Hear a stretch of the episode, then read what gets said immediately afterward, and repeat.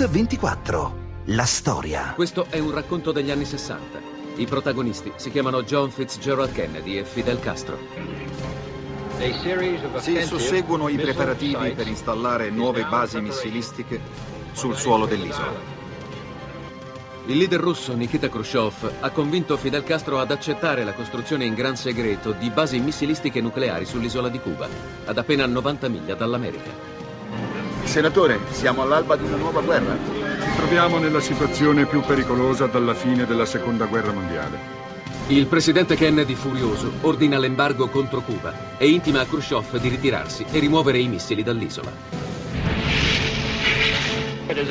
Se la spuntiamo noi, sarà una vittoria della politica americana. Yes or no?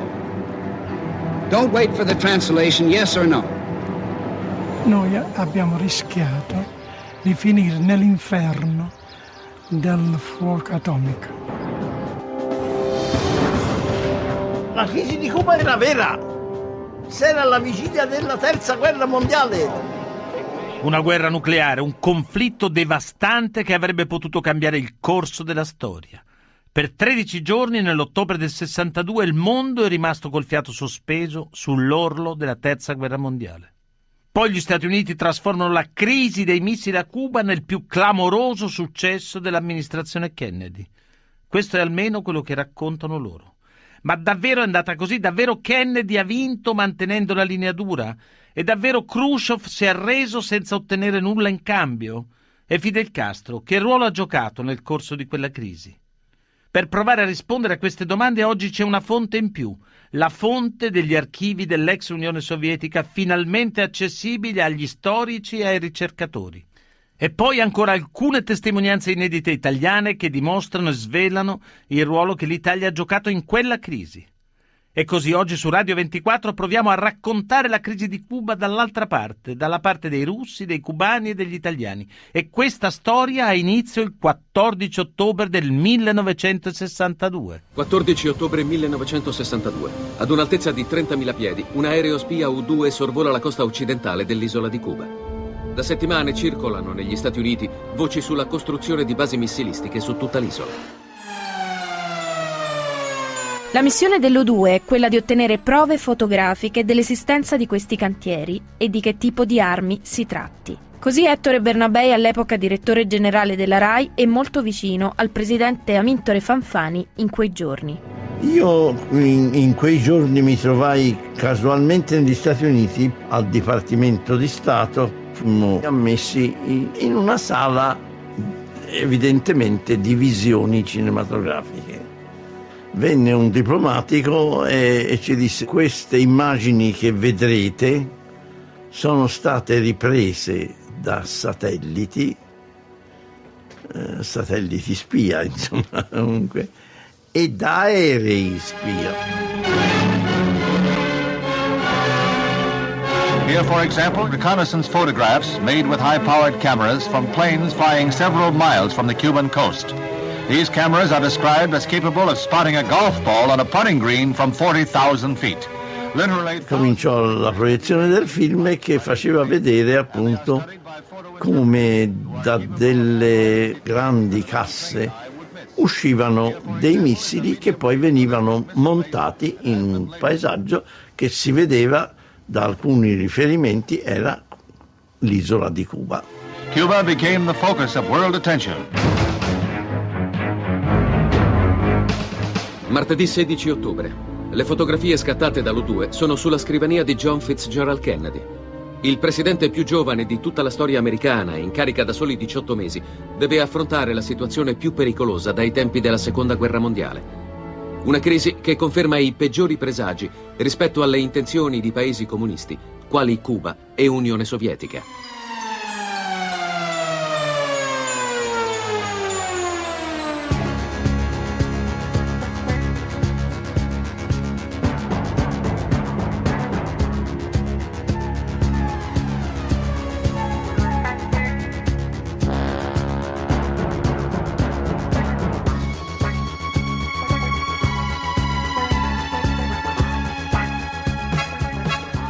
A capo dell'Unione Sovietica c'è il sessantanovenne Nikita Khrushchev, un politico scaltro e comunista sin dal millenovecentodiciotto.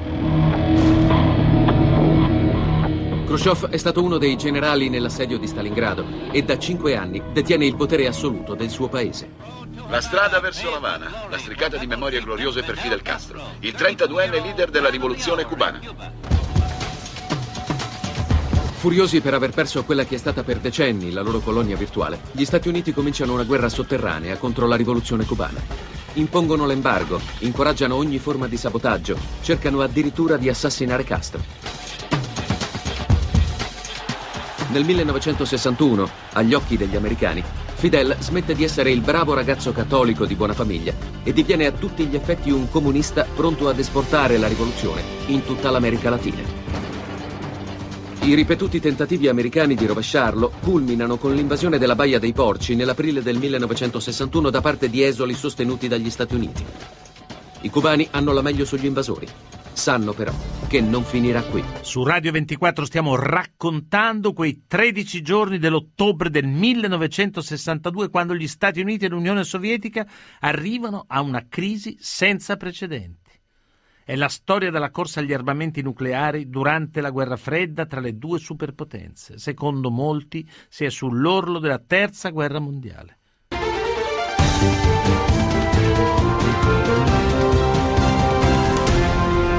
Mix ventiquattro, la storia. Rieccoci su Radio ventiquattro con la storia della crisi dei missili di Cuba. Stiamo raccontando quei giorni di ottobre del millenovecentosessantadue in cui il mondo rimase con il fiato sospeso, con la paura di una possibile guerra nucleare. È la storia di una crisi internazionale, un braccio di ferro tra due blocchi durante la guerra fredda che ha inizio nell'isola di Cuba, che con la rivoluzione di Fidel Castro è diventato l'avamposto dell'impero comunista. L'isola di Cuba dista infatti solo centosessantasei chilometri dalle coste americane. Per l'amministrazione Kennedy, rovesciare Castro diventa una vera ossessione. Gennaio millenovecentosessantadue. La Casa Bianca dà via all'operazione Mongoose, Mangusta. Responsabile del piano è il fratello di Kennedy, Bob, ministro della giustizia. Per liberarsi di Castro, questa volta l'America è pronta ad impiegare le forze armate. Mio padre era certo che gli americani prima o poi avrebbero invaso Cuba e che, per evitarlo, saremmo dovuti intervenire noi. Ma anche gli americani a loro volta, in questo contesto di paure reciproche, temono che dopo il lancio dello Sputnik nello spazio i sovietici siano più avanti nella corsa agli armamenti. Ed è da questo momento che gli Stati Uniti cominciano a pensare all'installazione di missili di media gittata in Europa e in Turchia.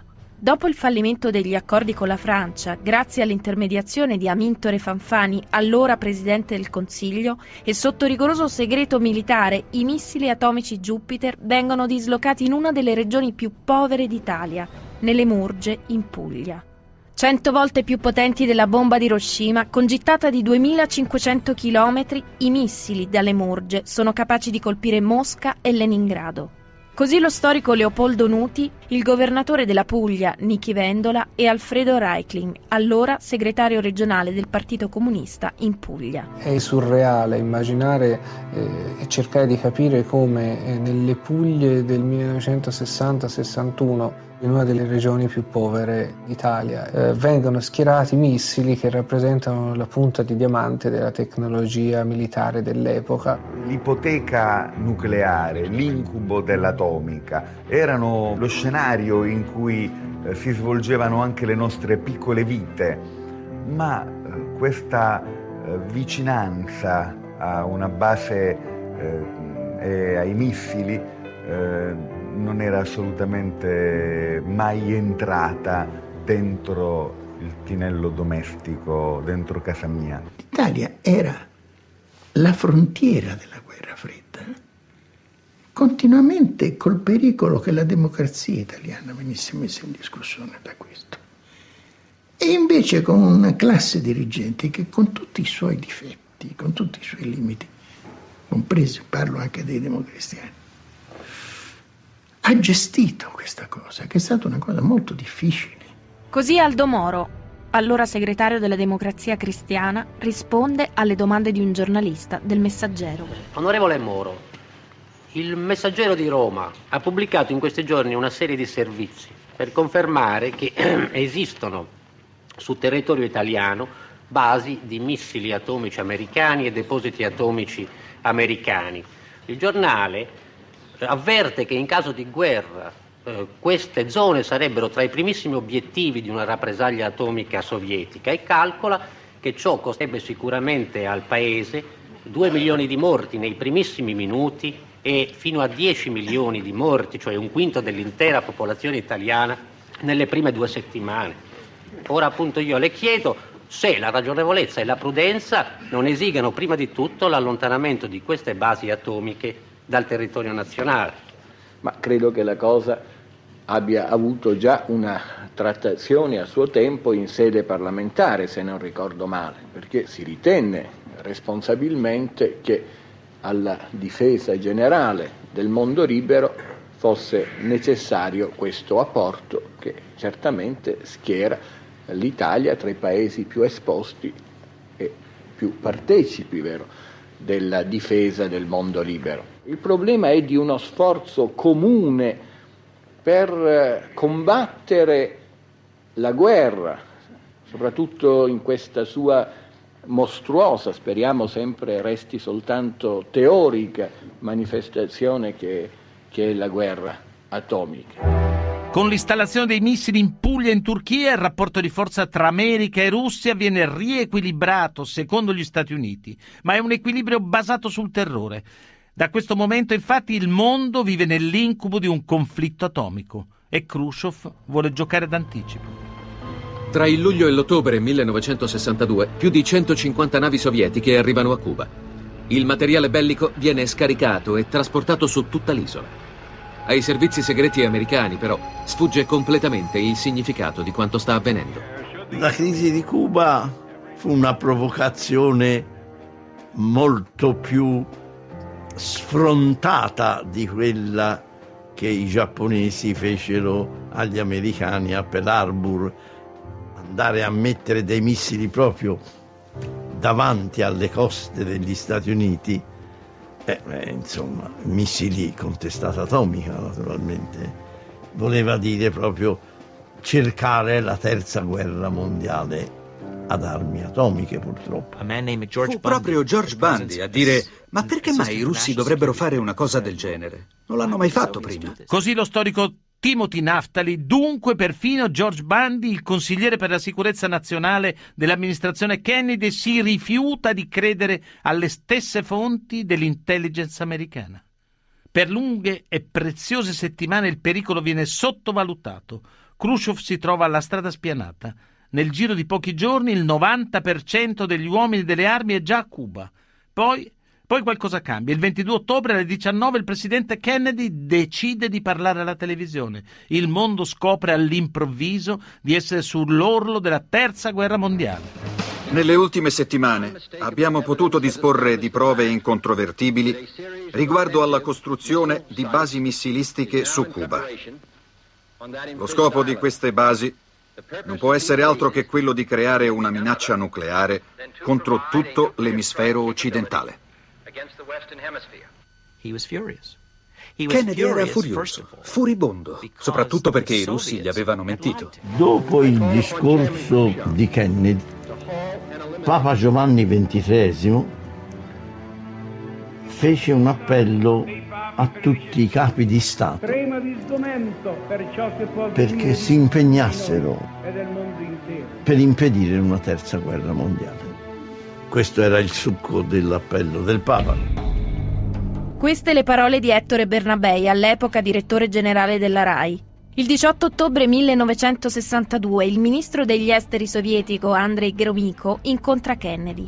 Nonostante due giorni prima gli americani abbiano scoperto la presenza missilistica a Cuba, Gromiko mente spudoratamente. Così José Ramón Fernández, comandante delle forze cubane nel millenovecentosessantadue. Negare che i missili fossero già installati a Cuba fu un terribile errore.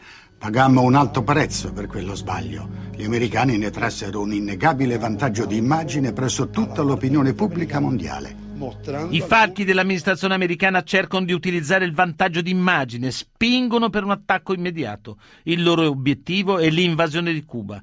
Kennedy invece, consigliato dal fratello Bob, sceglie una linea più morbida, il blocco navale intorno a Cuba. Per fermare questa escalation militare a Cuba è stato dato il via ad un'operazione di sorveglianza sul materiale bellico imbarcato verso l'isola.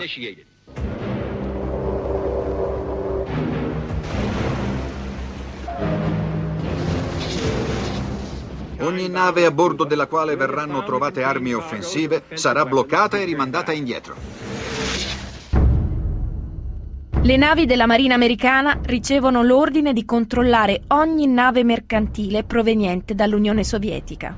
Qualora le imbarcazioni sovietiche non accettino di fermarsi, viene chiesto di agire con decisione.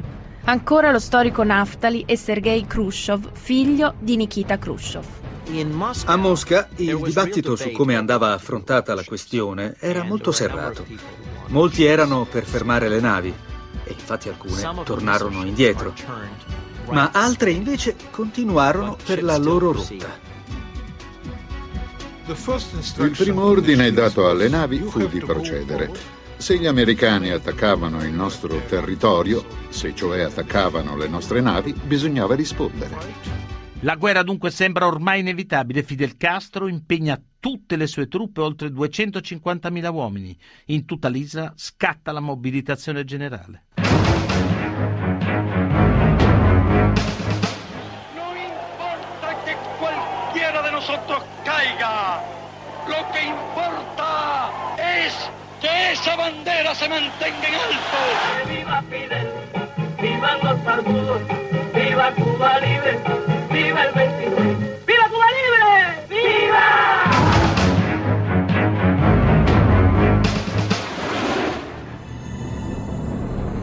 All'indomani del discorso di Kennedy, la milizia cubana arriva quasi a diretto contatto con le forze americane.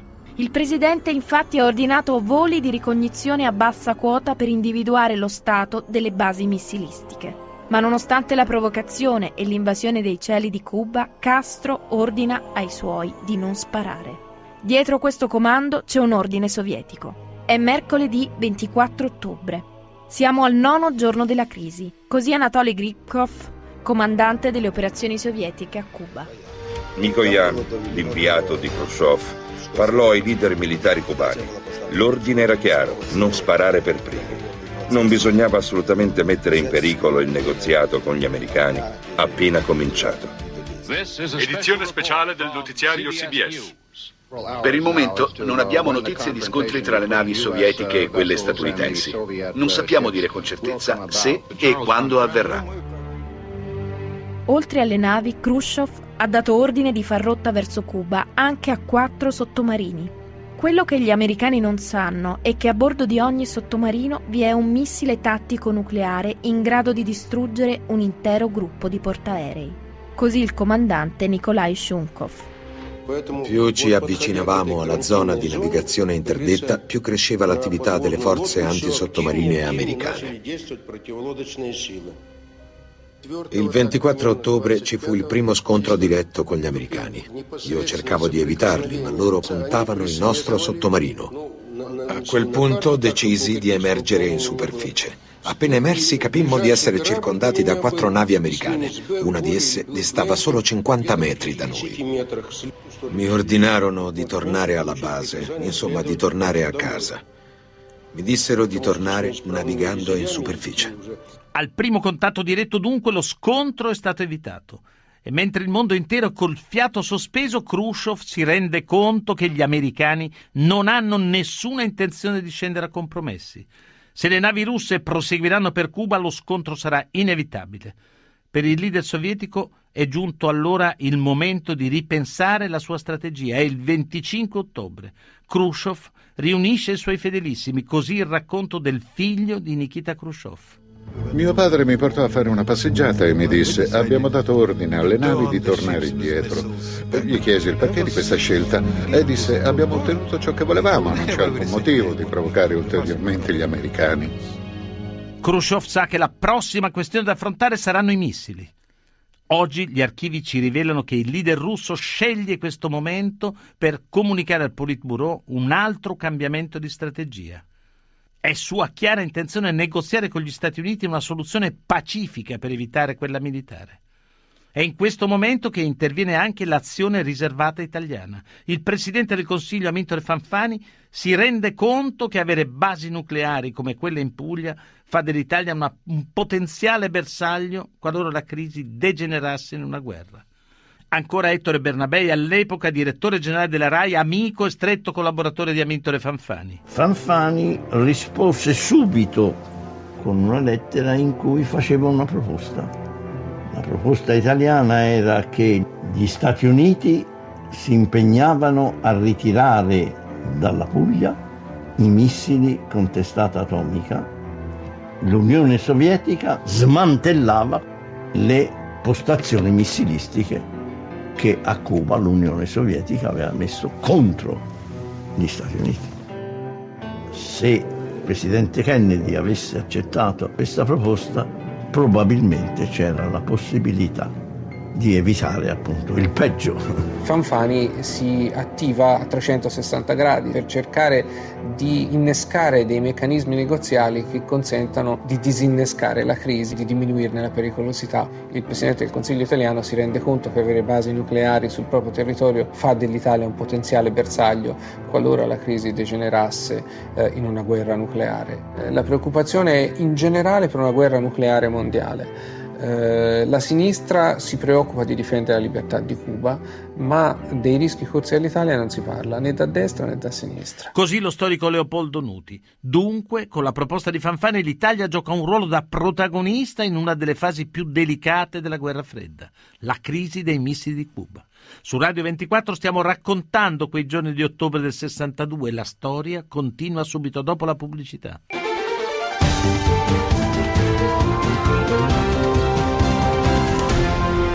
Mix ventiquattro, la storia.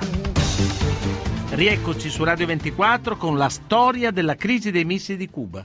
I consiglieri di Kennedy sono sicuri che Khrushchev manterrà la linea dura e premono per un'invasione militare su larga scala dell'isola. È venerdì ventisei ottobre del millenovecentosessantadue. Khrushchev, dalle sue fonti in America, riceve una notizia, una notizia che sembra confermare le voci di un'invasione. Le forze armate americane hanno elevato infatti il livello di allerta. Questa è la notizia. Dopo c'è la guerra, una guerra nucleare.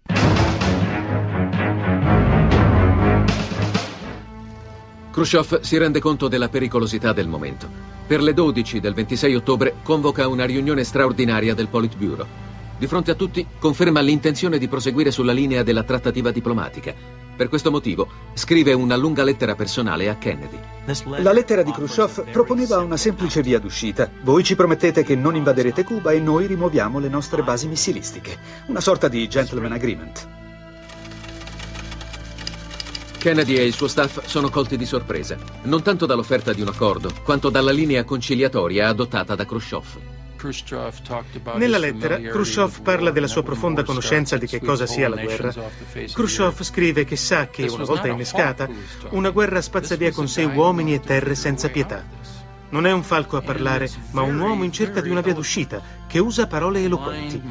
Due talpe cieche in uno stesso territorio, dice Khrushchev, si scontrano e finiscono per distruggersi senza neanche vedersi.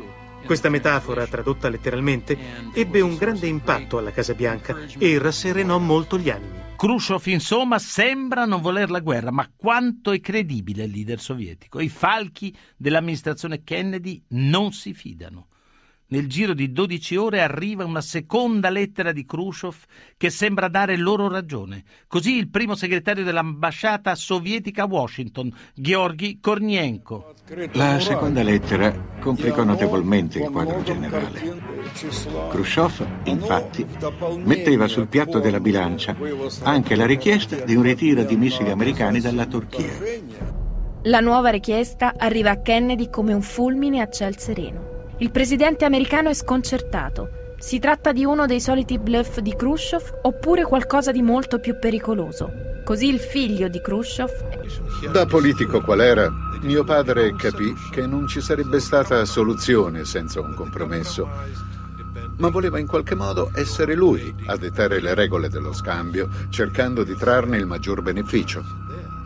Mentre la Casa Bianca si sta ancora valutando la portata della contromossa di Khrushchev, da Cuba arriva la notizia di un gravissimo incidente e sabato ventisette ottobre è il dodicesimo giorno della crisi. Nella mattina del ventisette ottobre un aereo spia U due decolla dalla base americana della Florida. Per il pilota, il maggiore Rudolf Anderson, si tratta della settima missione di spionaggio su Cuba. Mosca continua a vietare alle proprie truppe di sparare contro aerei americani. Castro però non si fida e ordina ai suoi uomini di rispondere con il fuoco se minacciati. Kennedy aumenta la frequenza dei voli di ricognizione a bassa quota. I decolli si succedono ad intervalli di due ore. Sabato ventisette ottobre millenovecentosessantadue, ore dieci e venti del mattino. L'ufficiale di batteria si attiene alla procedura prevista da Mosca e cerca di contattare il comandante in capo delle forze sovietiche a Cuba per ricevere ordini, ma riesce solo a parlare con il suo vice. Disse: la situazione è critica, i cubani sembrano impazziti, credo di poter riuscire ad abbatterlo. Gli fu risposto: abbattilo. L'aereo spia americano dunque viene abbattuto dalla contraerea russa e il maggiore Rudolf Anderson è la prima vittima della crisi di Cuba. Ancora il racconto di Sergei Khrushchev, figlio di Nikita Khrushchev. Mio padre era molto nervoso, disse: e ora che penseranno alla Casa Bianca? Ieri eravamo vicini ad un accordo ed ecco che oggi Khrushchev fa una cosa del genere, così pericolosa per tutti noi. Per gli americani dunque la guerra nucleare sembra ormai inevitabile, ma anche a Cuba la situazione precipita. Castro è preoccupato per un'imminente invasione americana e vuole prendere di sorpresa l'avversario. Il leader Massimo decide allora di inviare una lettera, una lettera a Khrushchev, e per scriverla si reca di persona all'ambasciata sovietica a L'Avana. Quella lettera contiene una richiesta sconcertante. Questo è il racconto del consigliere di Khrushchev e di José Ramón Fernández, comandante delle forze cubane. Castro si recò dal nostro ambasciatore in uno stato di agitazione. Gli disse che l'Unione Sovietica doveva colpire per prima gli Stati Uniti. E c'è di più. Castro disse chiaramente che i cubani erano pronti all'estremo sacrificio pur di portare il comunismo alla vittoria contro l'imperialismo americano. Se i sovietici avessero usato le armi tattiche nucleari, il nostro paese sarebbe stato letteralmente spazzato via. Ma la svolta arriva sempre quella mattina del ventisette ottobre. Alla proposta di Khrushchev di eliminare la base missilistica in Turchia si aggiunge quella del presidente del Consiglio Amintore Fanfani al presidente Kennedy, cioè quella di smantellare i missili installati da tempo nelle Murge in Puglia. Così Ettore Bernabei, all'epoca direttore generale della RAI, è stretto collaboratore e amico di Fanfani. Venerdì di quella settimana cruciale, un diplomatico mi disse: senta, domani noi andremo insieme alla Casa Bianca perché il professor Arthur Schlesinger, che era il, l'assistente per la sicurezza del presidente Kennedy, avrebbe piacere di incontrarla. Fu una notte interminabile. Ora può andare in un modo o nell'altro, aveva detto il presidente quella sera. Furono ore in cui sembrava che la pace fosse legata ad una speranza sottile ed esile. Gli americani avevano accettato una proposta di pace che non era mai stata davvero avanzata in forma ufficiale. Il nostro era un messaggio, scriverà Schlesinger, partito nelle tenebre verso l'ignoto. Se la risposta di Khrushchev non fosse giunta entro poche ore, il comitato esecutivo, che doveva riunirsi l'indomani, avrebbe preso una terribile decisione.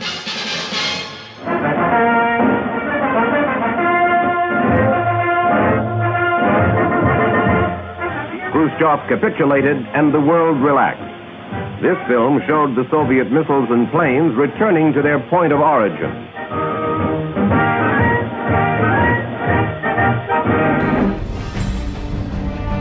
Domenica ventotto ottobre millenovecentosessantadue. In America è mattina. Il mondo, con il fiato sospeso per il timore di una guerra nucleare, ascolta alla radio le parole a sorpresa di Khrushchev. Questo è il racconto del figlio di Khrushchev e il colonnello Giovanni Battista Cerosimo.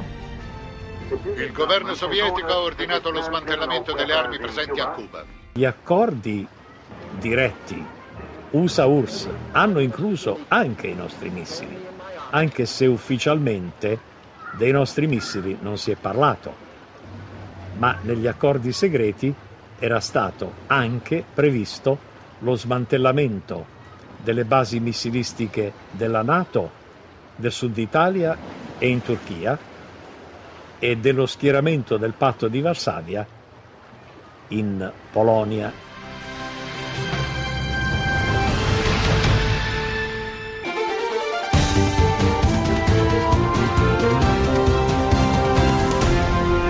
Mix ventiquattro, la storia. Rieccoci su Radio ventiquattro con la storia della crisi dei missili di Cuba.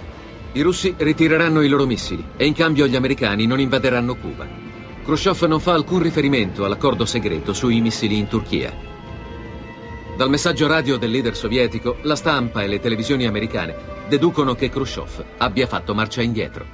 Khrushchev ha ritrattato le richieste avanzate solo ventiquattro ore prima riguardo allo smantellamento delle basi NATO in Turchia.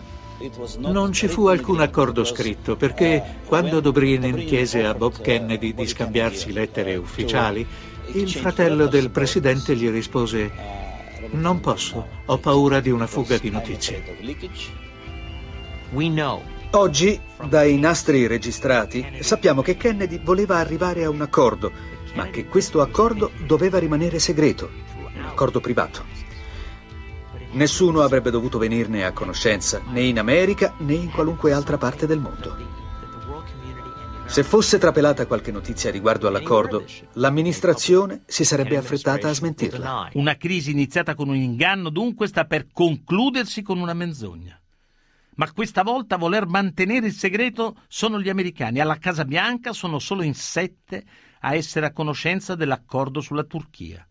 Ma quella crisi appena conclusa diventa subito una leggenda e uno strumento formidabile per la propaganda americana. È finita, è finita come noi americani volevamo che finisse, con una vera vittoria per gli Stati Uniti ed un'umiliante sconfitta per i sovietici. Ma in tutti questi anni gli Stati Uniti d'America non hanno mai invaso quest'isola a poche miglia dal loro territorio. Da questo punto di vista gli obiettivi di Khrushchev sono stati raggiunti. Da un lato proteggere Cuba da un'invasione, dall'altro controbilanciare lo strapotere americano. Mio padre voleva che gli Stati Uniti ci rispettassero e che riconoscessero la nostra potenza. Naturalmente loro non volevano farlo. Da quei giorni del sessantadue però non hanno più potuto sottovalutarci, non hanno più potuto sentirsi superiori a noi e hanno dovuto cominciare a prenderci sul serio. Le Nazioni Unite sono tanto soddisfatte quanto incredule per una delle sconfitte diplomatiche più gravi registrate dall'Unione Sovietica dall'inizio della Guerra Fredda.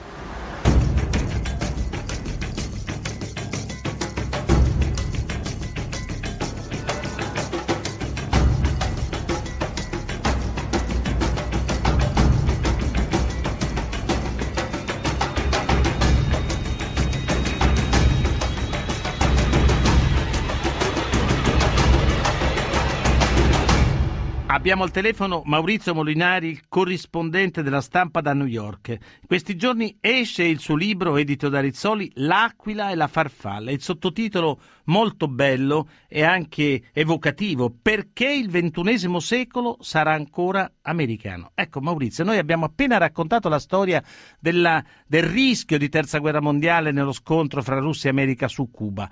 Da quel momento in America si può dire che qualcosa è cominciato di lì? Assolutamente sì, Kennedy voleva difendere l'Occidente, difendere l- gli Stati Uniti e voleva rovesciare Fidel Castro. Oggi Barack Obama vuole fare un accordo con il fratello di Fidel Castro, Raul, al fine stesso identico, promuovere la democrazia e accompagnare Cuba verso una stagione di riforme. L'America resta la nazione che propone la trasformazione delle realtà che la circondano. Ecco, tu nel tuo libro, con questo sottotitolo davvero molto ardito, perché con, con lo spostamento dei poteri nel mondo globalizzato, dire che il ventunesimo secolo sarà ancora americano, lo dici sulla base di cosa? L'America è la patria dell'information technology, i grandi giganti del digitale sono tutti americani, L'America è alla soglia dell'indipendenza energetica, l'America di Obama è la prima società post-razziale, è la frontiera dei diritti dei gay ed è la nazione che legalizzerà undici milioni di clandestini. Sono cinque grandi novità che uh, emanano uh, idee, uh, capacità innovative. E emanano il futuro in questo senso. Ci mettono a tutti noi a durissima prova.